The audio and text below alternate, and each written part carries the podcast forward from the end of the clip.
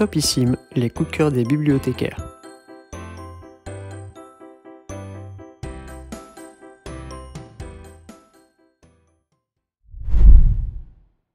Depuis 2011, Ben Mazuet sillonne les routes et s'est fait connaître grâce à la scène.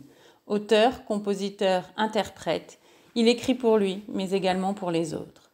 Il revient avec un quatrième album, Paradis.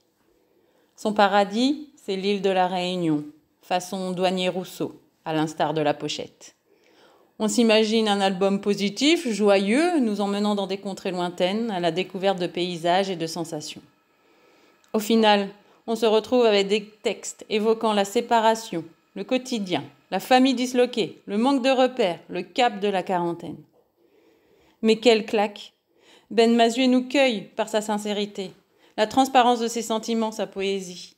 Il se met à nu, on le ressent et on vibre avec lui. Et paradoxalement, c'est l'optimisme qui jaillit de cet album qui en fait la saveur. Ces textes sont accompagnés par un habillage musical épuré, donnant de la force à ces mots. Mots qu'il ne crie pas, mais qu'il susurre, chuchote et murmure. Pas d'emphase chez Ben Mazuet, mais des textes tout en nuances dans un écrin musical de velours. Topissime, les coups de cœur des bibliothécaires.